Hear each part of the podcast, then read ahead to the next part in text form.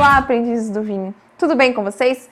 Voltamos com mais um vídeo aqui no canal. Com a Páscoa chegando, essa aqui é a festividade que comemora a ressurreição de Cristo e também a, a maior celebração do ano litúrgico. Hoje vamos falar para vocês qual é o papel do vinho no cristianismo. O vinho utilizado nas celebrações da igreja não é um vinho comum.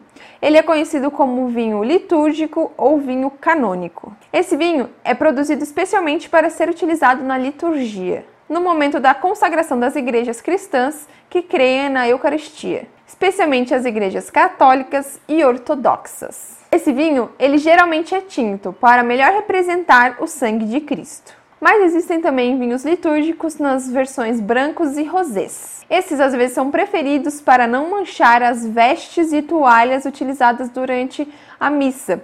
Essas vestes e toalhas são consideradas sagradas. A instituição Redemptionis Sacramentum especifica: o vinho que se utiliza no santo sacrifício eucarístico deve ser natural, fruto da videira e dentro da validade deve ser puro e sem mistura de substâncias estranhas. Na celebração da missa, deve-se misturar um pouco d'água. A igreja exige as condições necessárias para a validade do sacramento. Isso significa que o vinho deve ser fermentado sem nada adicionado a ele. Nada pode ser adicionado artificialmente, como corantes, aromatizantes ou então conservantes. Os vinhos litúrgicos podem ser licorosos, o que vai ajudar na conservação da bebida. E apesar de ser produzido para a demanda específica da religião, o vinho canônico também pode ser consumido fora dela. Algumas vinícolas aí mundo afora existem apenas para a produção do vinho litúrgico, ou então existem outras que produzem o vinho litúrgico